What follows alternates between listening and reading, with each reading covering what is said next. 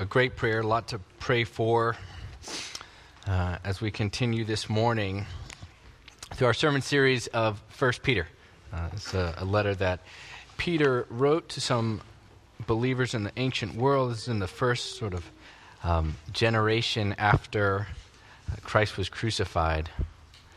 Um, thanks again for being this morning, and, and um, if you haven't been with us, been here at Trinity, I would encourage you to um, go online and you can listen to some of the past sermons and you can get a, a sense for where we've been um, as we walk through this letter. We, we will spend the next uh, few months really going through the letter of, of 1 Peter uh, so you can get all that history. If you've got a road trip coming up, it's great road trip material.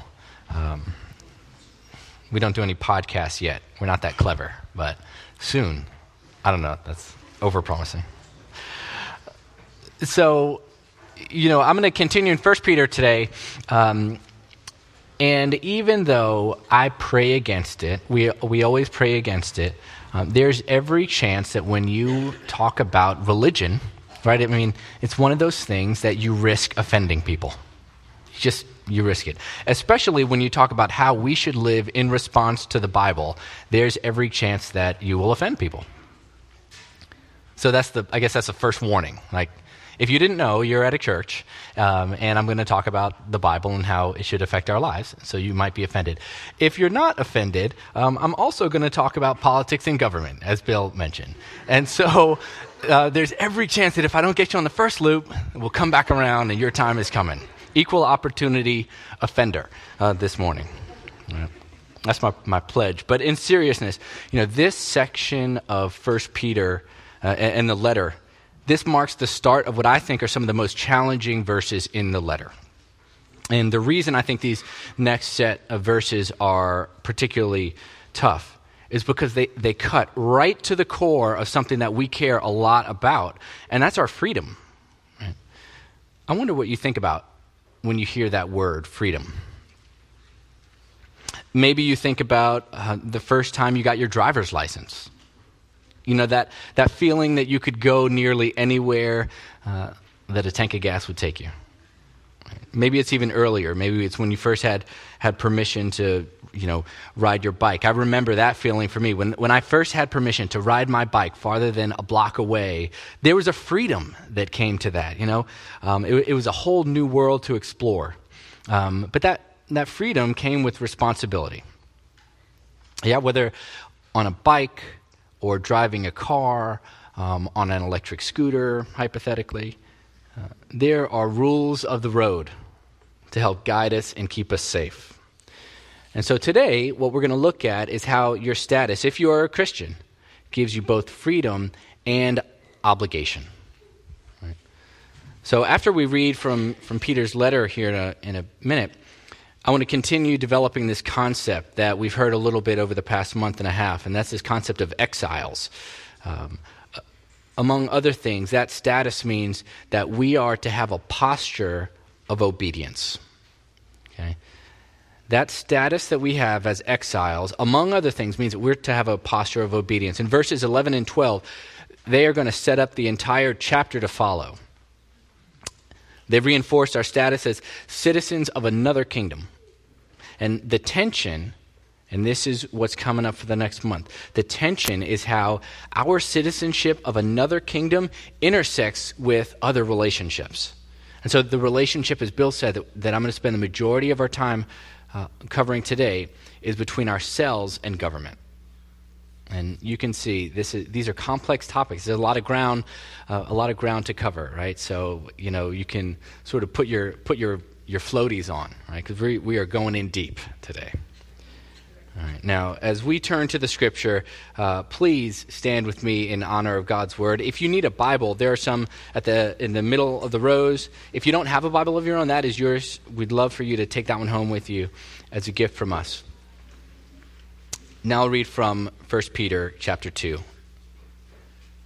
Beloved, I urge you, as sojourners and exiles, to abstain from the passions of the flesh, which wage war against your soul. Keep your conduct among the Gentiles honorable, so that when they speak against you as evildoers, they may see your good deeds and glorify God on the day of visitation. Be subject for the Lord's sake to every human institution, whether it be to the emperor as supreme or to governors as sent by him to punish those who do evil and to praise those who do good. For this is the will of God, that by doing good you should put to silence the ignorance of foolish people. Live as people who are free, not using your freedom as a cover up for evil, but living as servants of God. Honor everyone, love the brotherhood, fear God, honor the emperor. This is the word of God. You can. So I, start, I started talking, um, started out talking about this concept of freedom because that word and, and really that idea, I think, is so enmeshed with our culture. Um, we are in Nashville, Tennessee, in the United States uh, of America in 2018. Um, right? Freedom is just something that is um, in some cases, just inextricably linked, I think, to, to our uh, national identity, this word. So just yesterday, I was looking at coverage of Hurricane Florence. And there's a video of this guy standing in the middle of the street somewhere in Myrtle Beach. I don't know, maybe some of you uh, have seen this video. Uh, he's in the middle of Myrtle Beach, South Carolina. He's got long hair, right? Which I'm I don't know if he knew the hurricane was coming and started like growing this out in January or something, but he's got really dramatic long hair. And he's holding up an American flag, standing in the middle of the street, winds blowing 90 miles an hour, right? And he's just like, you know, move his head. I can't do it right now because I've got this microphone on and I'll throw off the sound. But he's out there standing, no shirt, wait, you know, stand with the flag. And so this is like gold for a local news reporter and so the, the local reporter asked him why he was doing it. And I kid you not, this is what he said. he said, This is Myrtle Beach, South Carolina. Just being free and American.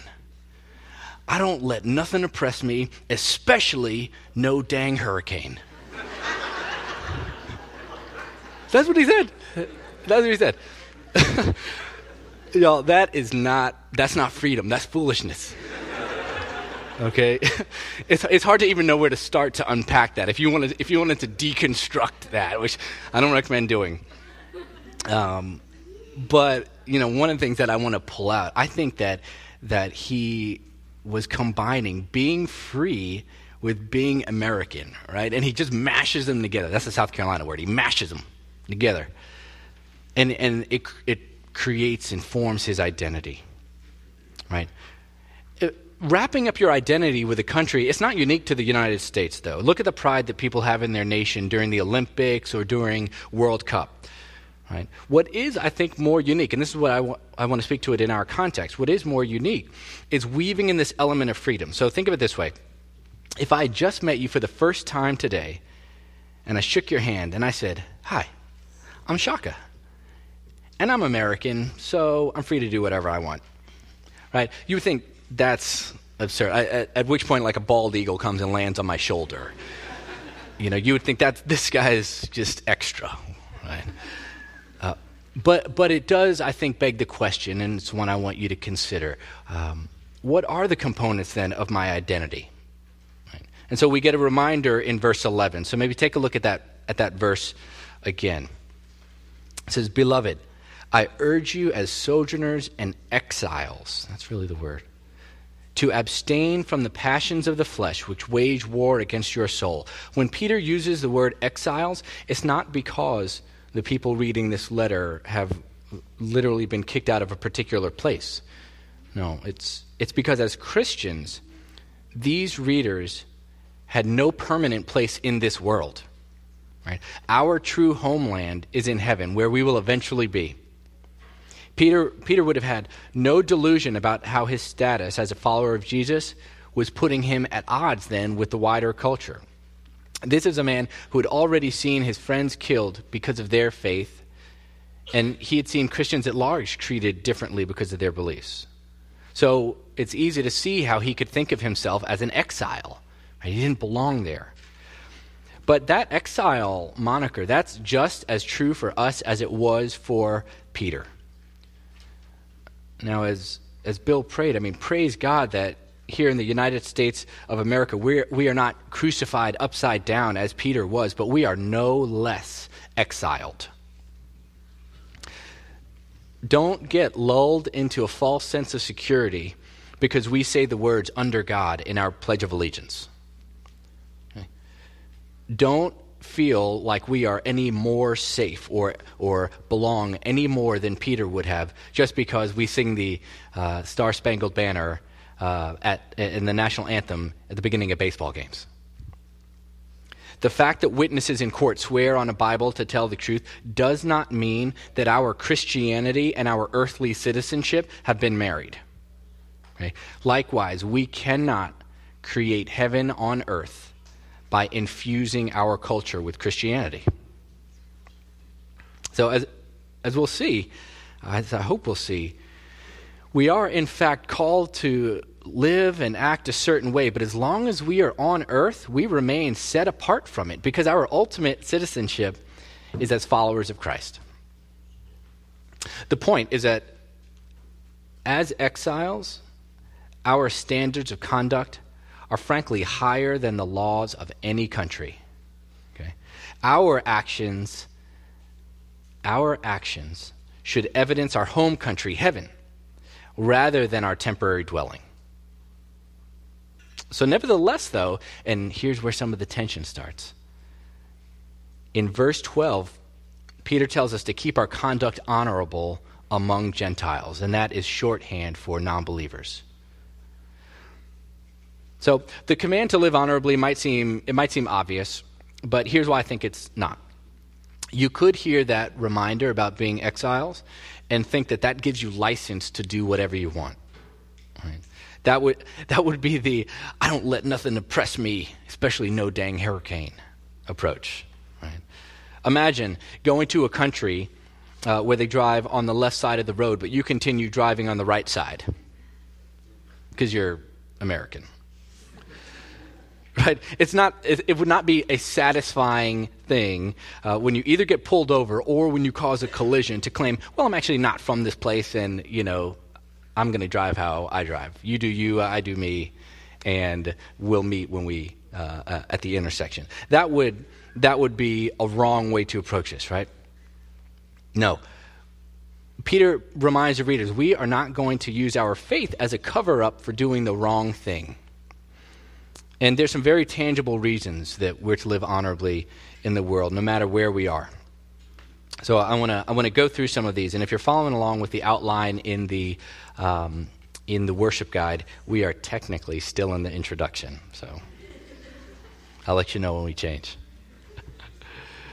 a couple tangible reasons to live honorably in the world. And one reason to be mindful of our conduct is to push back against the things that are said about Christians. Right? See in verse 12 where, where it reads, Keep your conduct among the Gentiles honorable, so that when they speak against you as evildoers, they may see your good deeds and glorify God on the day of visitation. Some translations uh, use the word slander there. And interestingly, this is something I learned in my preparation for this sermon. Early Christians had to deal with their own version of fake news. Okay? They were sometimes accused of cannibalism, for instance. I didn't know that. They were accused of cannibalism because they claimed to eat the body, because they claimed to drink the blood. Right? And note, Peter doesn't tell Christians that what they should do is they should go on the offensive with a slick public relations campaign. Instead, he implores us to live in a way that shows our goodness to society at large. Remember that he's saying this, by the way, in the context of a Roman pagan society. That, that is to say, um, Peter's instruction isn't maybe what, what we might hope for, frankly. He doesn't say, live honorably when those norms are exactly the ones you would have chosen for yourself. No. We are to evidence good conduct, period. And Jesus gives a similar example when the Pharisees try to trap Jesus about paying taxes, right? Paying taxes to a pagan government. He, he's got a coin and he turns it over in his hand and he, he looks at it. He sees uh, the image of Caesar on one side, and he says, Give to Caesar what is Caesar's, and to God the things that are God's. This might be a, a little uh, part that, that you pull out um, in March when it's time for us to pay our taxes again. And believe me, let me tell you, um, I do not like paying taxes. But if I am to be persecuted, let it be because of my allegiance to the King of Kings, not because I fail to write a check to the U.S. Treasury. We are to keep our conduct honorable among those uh, uh, who we live around. Verse 12 gives another reason to keep our actions honorable in the eyes even of unbelievers. And that's because our conduct may chip away at the hostility that others feel about Jesus. So that by this day of visitation, that's the language I'm looking for, whether that's on heaven or in earth, we're not exactly sure, but those same people who viewed us with skepticism will come to eventually glorify God. We can't say with certainty that people will come to faith because of our behavior, but our conduct shouldn't be the barrier that blocks someone from being able to see God's light. So that's another reason. Peter gives us these, these broad principles before laying out more specific framework to guide our interactions with various groups and institutions. And he reminds us, right, we're exiles, citizens of a heavenly kingdom. On this earth temporarily, but eternally bound to Jesus. If you are a member of Trinity Church, your identity is defined primarily as a Christian, not as a Nashvilleian or as a student, as a husband, wife, friend, daughter, son, etc. Christ gives us a new identity. And despite being citizens of heaven, and maybe, maybe even because of that status, we are to maintain good conduct. By this conduct, we rebut the slander that comes our way. We force the world to consider our actual identity as followers of Jesus rather than becoming fixated on bad actions. Right? Okay. That was the introduction. Let me tell you what's coming. I'm going to talk about the commands then to fear God, which is really the chief command in this letter. But then I'm going to spend uh, actually the bulk of the remaining time talking about honoring the empire and being subject to human institutions. I'm going to spend the most time there uh, because that's where I think our, our status as exiles uh, intersects with the command to submit to authority. And that's really where the, where the, the tension is, I suspect. That's where I feel the tension, and maybe some of you do too. So fear God. So hopefully you understand how, as a follower of Christ, you have a new identity, right? That that is really key. We talked about that with the youth this morning in in Sunday school. That identity piece is key, and it's really what's going to inform the chapters to come, the rest of chapter two and even chapter three. Now, from that foundation, we can examine the instructions for how we go about daily life. And, and that's why I titled this sermon Christian Ethics. Ethics are a set of principles that govern behavior. So think about it this way it's, it would be impossible to create a set of rules that anticipates every action or decision you'll encounter over the course of your life. You couldn't even do it for a day. You probably can't even do it for an hour, right? It would be an infinitely long flowchart. If, if this, then that, if this, then that. You couldn't do it. Instead, our ethics help us know what our default setting should be. That's, that's what, what we want to understand. And I think this is really important, actually, the younger you are. So if you, I'm not going to put a number on that. If you consider yourself to be young, listen up. Now, now is the time to set those ethics in stone right now, before the road gets so cluttered with distraction that you forget where you were going in the first place. This is the best time to, to set those ethics up. So, even though these verses list high level instructions um, and, and instructions for different classes of people, different groups of people. I'm not going to um, dissect each one and each verse individually. I'm going to focus on those two fear God and honor the emperor. Now, the most important one is covered at least twice by Peter, once in verse 13 and again, again in verse 17. He starts out with the phrase, Be subject for the Lord's sake. And the way we might write it today is probably reversed. We would probably say, For the Lord's sake, be subject. Right? For the Lord's sake. That's, that's going to be the starting point. That means that everything that follows that intro is done because of our relationship to God. It's another way of reminding us of who we ultimately answer to.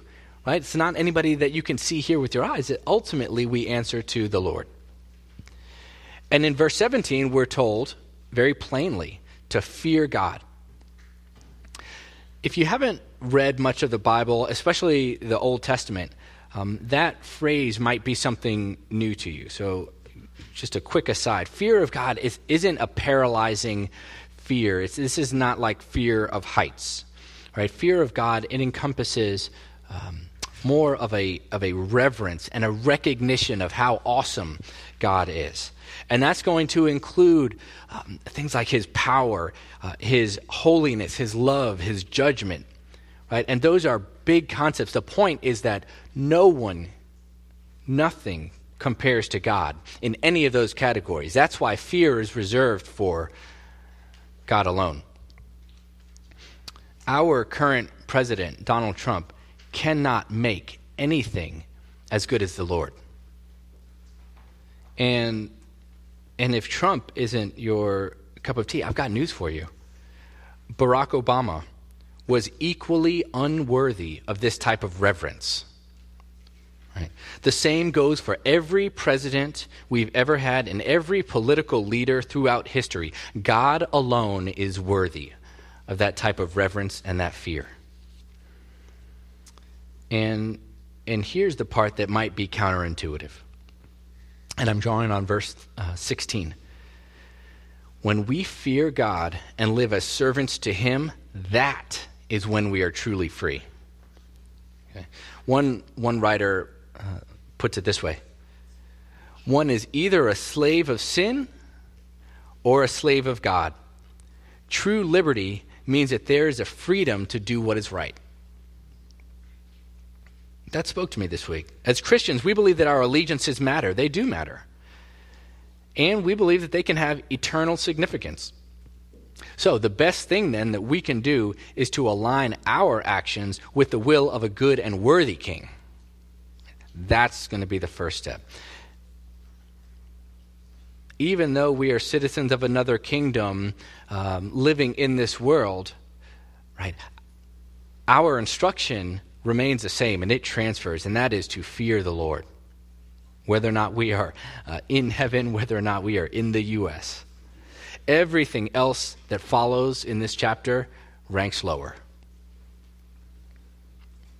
So, life, I, I think, would be um, far less complicated, um, and our uh, the way that we think about living our life in light of these verses would be far less complicated if Peter had just sort of put a bow on it and just said, "Fear God," said it right at the beginning, and stopped there.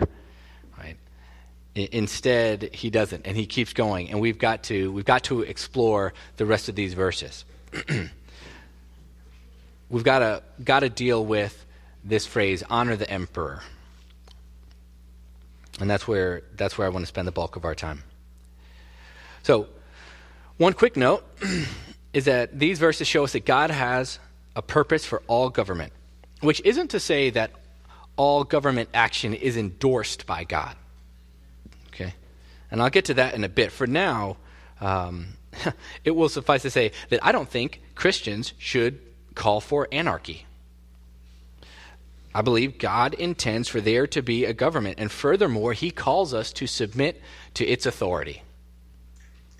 Now, um, I mentioned the the youth in Sunday school, and before uh, our worship service, you know, we've been reading Peter's letter together and, and considering how context informed uh, the writing, how Peter's context informed this letter, and so I want you to to appreciate some of the context here today, my own context. Uh, when we knew that Matt McCullough was going to be out of town for this week, I said, "Oh, who wants to preach on on this section?" There were there were not like seven hands that went up um, quickly and went, oh yeah, we get to preach about government and religion. Yeah, yeah, me, me, me. No, it was sort of looking around and like crickets. And, um, in some ways, I might be the least likely of the elders to preach about this about this topic. So, on the one hand, um, I teach American government and constitutional law. So maybe you think, oh, yeah, that makes sense. On the other hand, I teach those subjects because I am thoroughly skeptical of government action and interference. Right? I am like a doctor who studies Ebola.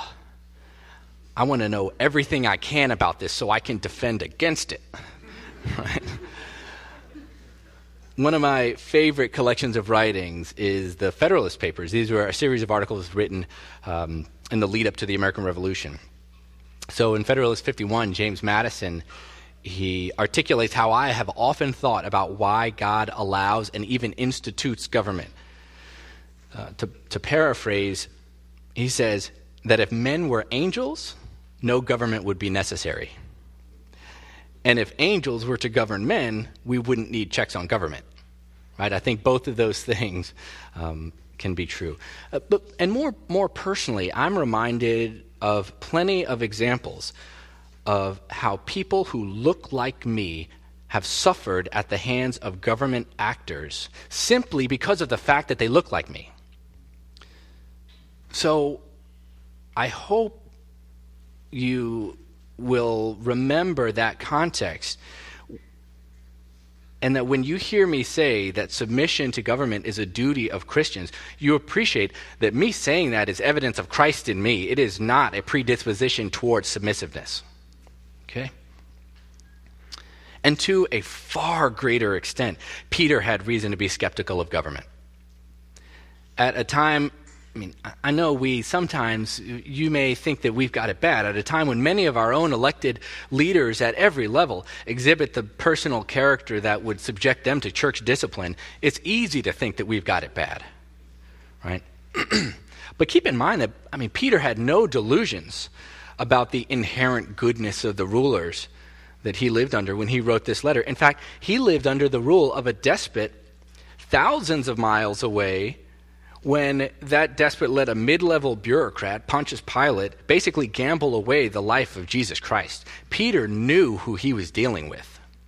He was not predisposed to submissiveness. This is evidence of Christ in him. So, given what we know about Peter's context, and given what we know about the sinfulness of, of man, in general, we can say this the command to submit to government is not dependent upon that government being virtuous. Did you get that? Believers are to honor the king, and I'm using that, that phrase, these phrases king, queen, government, president, sovereign, emperor, all interchangeably. Believers are to honor the king if he is a Christian or if he is a non believer. We are, we are truly blessed with a relatively stable set of government institutions in the United States of America. But even if we were in another context, we would be called to honor the sovereign. Put it this way if your job suddenly moved you to Riyadh, Saudi Arabia, right? It's a global financial center, but it's located smack dab in the middle of an Islamic state.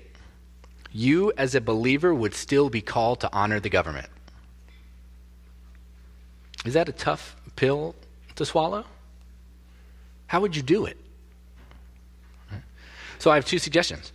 The first is while we have an obligation to be respectful of whatever formal authority and authorities we live under, as believers, we are ultimately loyal to God. So if submission to authority is something that you struggle with, maybe it will help you to keep in mind that your obedience is for the Lord's sake, not for the sake of the ruler standing right in front of you. The second thing that I would advise I would advise you to follow the rules and the customs of those local authorities up until the point that they would require things of you that the Lord would forbid. And what does that look like practically? Um, I think it mostly means that we have guidance for how to react to government action rather than the values that we try to impose on it. Here's an example. In, in Acts 4, uh, Peter, the very same author of this letter, Peter and John, they're in Jerusalem preaching and they were arrested. The Sanhedrin, which was this kind of hybrid religious uh, political tribunal, they were annoyed by their preaching, and it probably bothered them that, that its own power, the power of the Sanhedrin, could be diluted if people started following these, these preachers. At the same time, the members of the Sanhedrin, they didn't want to revolt on their hand. Right? So they decided to release Peter and John, but they sought to limit their speech. And so here's, here's the text from Acts 4 18. So they called them, Peter and John, and charged them not to speak or teach at all in the name of Jesus. But Peter and John answered them, Whether it is right in the sight of God to listen to you rather than God, you must judge. For we cannot but speak of what we have heard and seen. And essentially, Peter tells them that they will not obey their law if that law's purpose is to keep him from professing the gospel of Jesus Christ. And this brings up another important aspect of what it looks like to submit to the government, and that is accepting the consequences of our actions. Peter stated his position, and he was prepared to accept the consequences of that position. And, and this is where it gets a little bit tricky in our American context. Um, specifically, the First Amendment makes it tricky. And I'm not even thinking about the religion clause, I'm thinking about free speech. One of the founding principles of the U.S. is the right of people to criticize the government. And, and so, this legal right, I think, can really quickly blur the line between criticism of the government and defiance and disrespect. In our in our modern day context, what might be a throwaway 30 second post on social media would be treason in another country. Right? This is why it's so difficult. I think that uh, this clear legal right in the U.S. of speech, it doesn't give us carte blanche to disrespect or dis, uh, disregard the God given authority of government. Despite our right of free speech, our orientation is to be one of obedience. And the thing is, my guess is that many of you, like me, have wondered well, how does the Bible, though, speak into a situation where I may vehemently disagree with what the government is doing or asking of us? Right? I, and I take that problem very seriously. And that's, that's kind of where I want to finish. For many people, this is where the rubber meets the road. Everybody, um, everybody knows their their birth date, right? Um, even my, my man, uh, KW over here, it's his birthday today. Uh, I feel like now there's, a, there's like a woke date. The, the day you, you know, the day you woke up, right? The day you woke up and you realize that the government isn't all George Washington cherry tree fables, right? It's a woke date. So if you consider yourself to be an activist or, or politically astute, here's a question if you have marched or signed a petition, written a letter, if you have, have sat in or if you've been shut out, what was your posture in doing those things? Here's, here's what I mean. Was your goal to make someone in authority look foolish? Or were you seeking the gospel? Were you seeking to share the gospel? Better yet, did you think that you could bring about heaven on earth if only a particular ruler saw things your way? Right, those, those aren't the motivations that we're called to as, as Christians. But I do think there's space for civil disobedience. here's another one for you. And, and this one, this was really, frankly, convicting to me and has been convicting to me this month. What was your response when you heard that there is someone in the White House subversively taking things off the desk of the president? We don't know specific details, but we need to seriously consider whether that type of action runs counter to our Christian duty to honor the emperor for the sake of the Lord. So, how then is a Christian in the United States of America in 2018 to consider acts of civil disobedience? And how are we to just more broadly engage?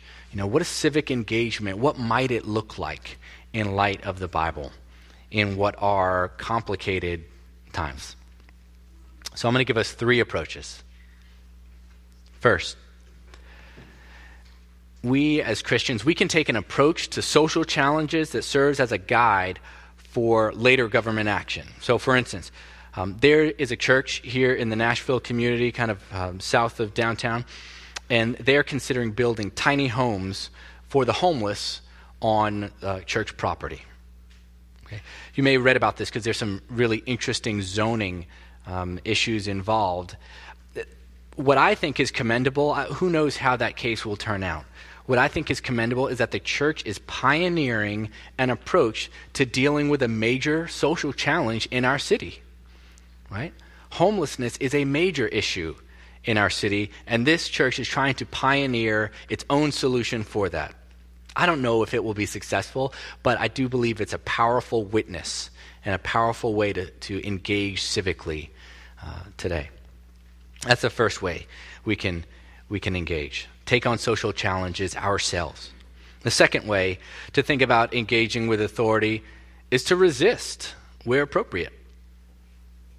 There is a long tradition of God's people simply saying no when government authority would have them act in a way that is contrary to what God would have them do. This is essentially what, what Peter and John told the Sanhedrin. Likewise, it's what Lutheran churches told, uh, uh, Lutheran churches in Norway did when the Nazis demanded that policies against Jews be announced from the pulpit. They refused to honor the emperor when doing so would directly oppose the tenets of their faith. Augustine said that an unjust law is no law at all. Right? Don't, don't miss this point a law that would have us break conscience with our Creator cannot bind us. And if you worry about how God views the unjust actions of governments, remember that God loves justice and He will judge impartially. Okay? Just because He uses government doesn't mean that rulers will escape judgment. But that's His decision. The third thing that we can do is we can call attention to injustice. This is one of the most powerful functions of believers and the church as an institution. I think about the work of International Justice Mission.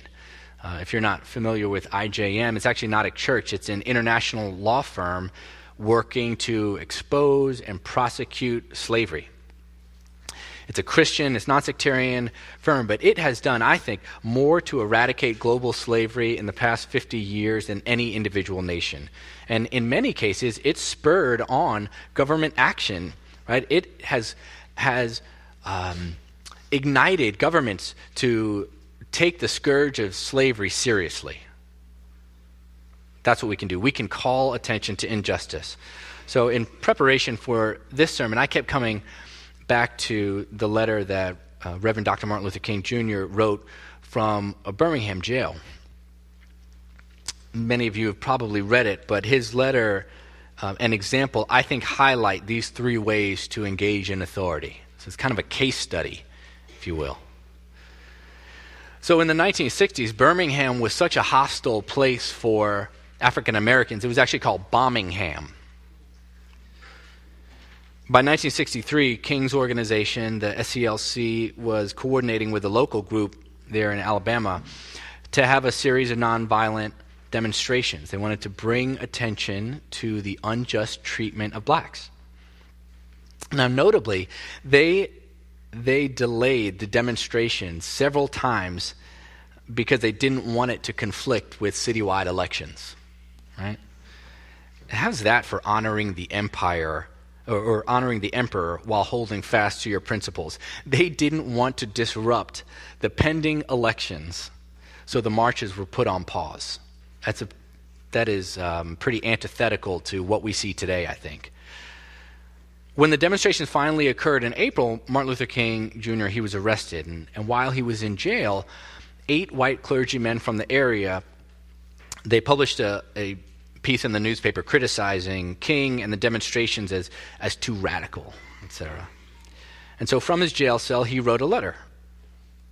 And first, and these go back to uh, the ways that we can think about engaging civically. First, he notes that unlike the segregationist laws in the city, his movement welcomed people of all race.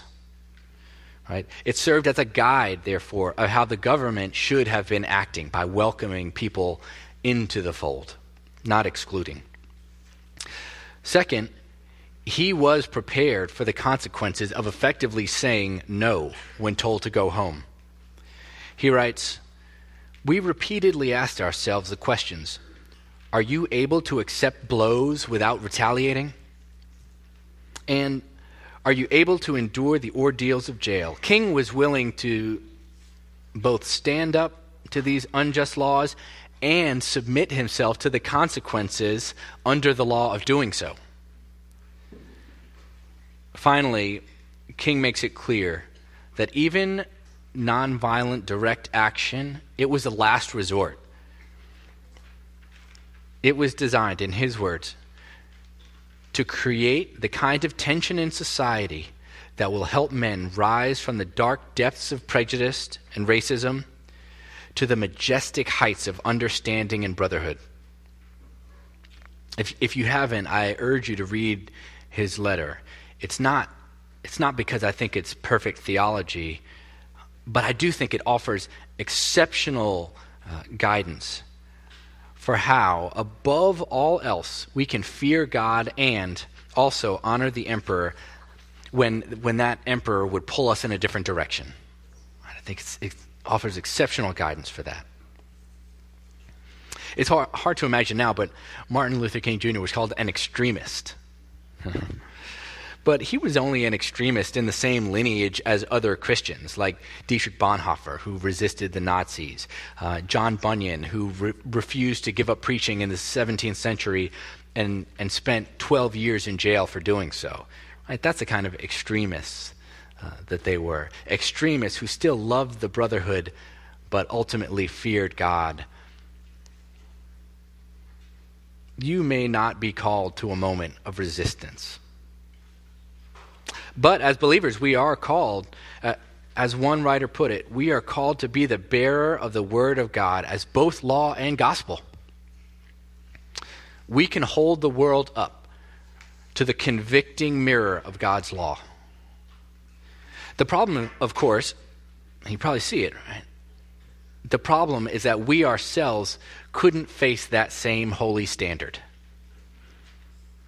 So we need a way to be, to be loosed from the slavery of our own sin, from the, from the chains of our own imperfection. And this is where we come full circle. Our exile status is possible only because Jesus gave himself up on the cross and defeated death. Right? He made a way for us to be truly free. And at that point, the whole paradigm of worldly authority changes. Think of it this way of what consequence are man's laws when we have been freed from sin and death? I don't know about you, but I want to be in the service of a ruler who is good. I want to be in the service of a ruler who is powerful and perfect and just. Right? Having found that in the Lord, submission is not a chore, it's a gift. Ironically, the one way to gain true freedom is to submit to Him. And as His chosen people, if you are a follower of Jesus, He neither calls us to isolation nor to insurrection. Instead, we are called to obedience, trusting that this is the Lord's will and that He loves us. You pray with me? Father, may we trust you more. We believe that you love us, and we believe that you want the best for us, Lord. So, teach us what it means to be truly free. Teach us what it means to truly fear you, to revere you, to respect you, Lord, for all your power, for all your glory. By your Spirit and for your sake, Lord, may we honor our government leaders. Help us to be respectful, knowing that many of their actions don't warrant our respect, Lord but we do it for your sake. At the same time, guard us from idolatry, Lord. We know that there is no institution on earth worthy of the reverence that we have for you. Nothing compares to you, Lord. Likewise, we know that we are not fit to even approach your throne, so thank you for making a way for us to approach you. Thank you for sending Jesus so that we might come to you and worship you, the King of all kings. Amen.